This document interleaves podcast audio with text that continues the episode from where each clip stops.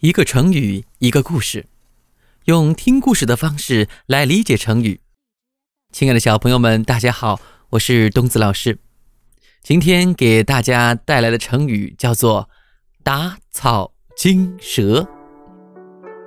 它比喻采取秘密行动时不慎惊动了对方。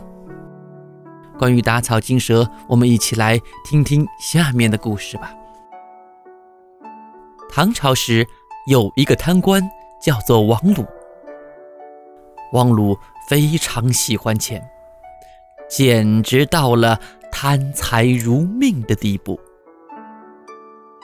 他跟手下办事的一些小官员呐，经常在一起做一些坏的事情，收取他人的钱财，帮别人办坏事，甚至向老百姓要一些钱。大家从心里恨透了这个无恶不作的家伙。后来，有人想出了一个主意，来给王鲁这帮恶人敲敲警钟。大家联名写了一封信，状告王鲁手下的一个主簿，要求王鲁惩治他。王鲁拿着递上来的状告信，一边看一边腿肚子直打颤。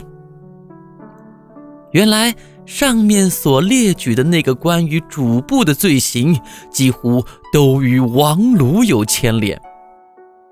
心慌意乱的王鲁没在告状信上写下审理意见，反而鬼使神差地写下了自己当时的真实想法。汝虽打草，吾以惊蛇。意思是，你们虽然打的是草，这个草指的就是他手下的一个主簿。我这个伏在草丛里的蛇，也受到了惊吓呀。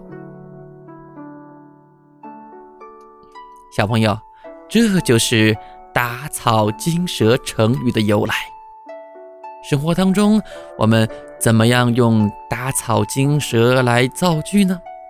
比如，警察发现一名小偷，可是警察呀不去捉小偷，为什么？因为警察想跟着小偷来到小偷的大本营，好把所有的小偷都抓起来。这个时候啊，我们警察就可以跟别的同事说。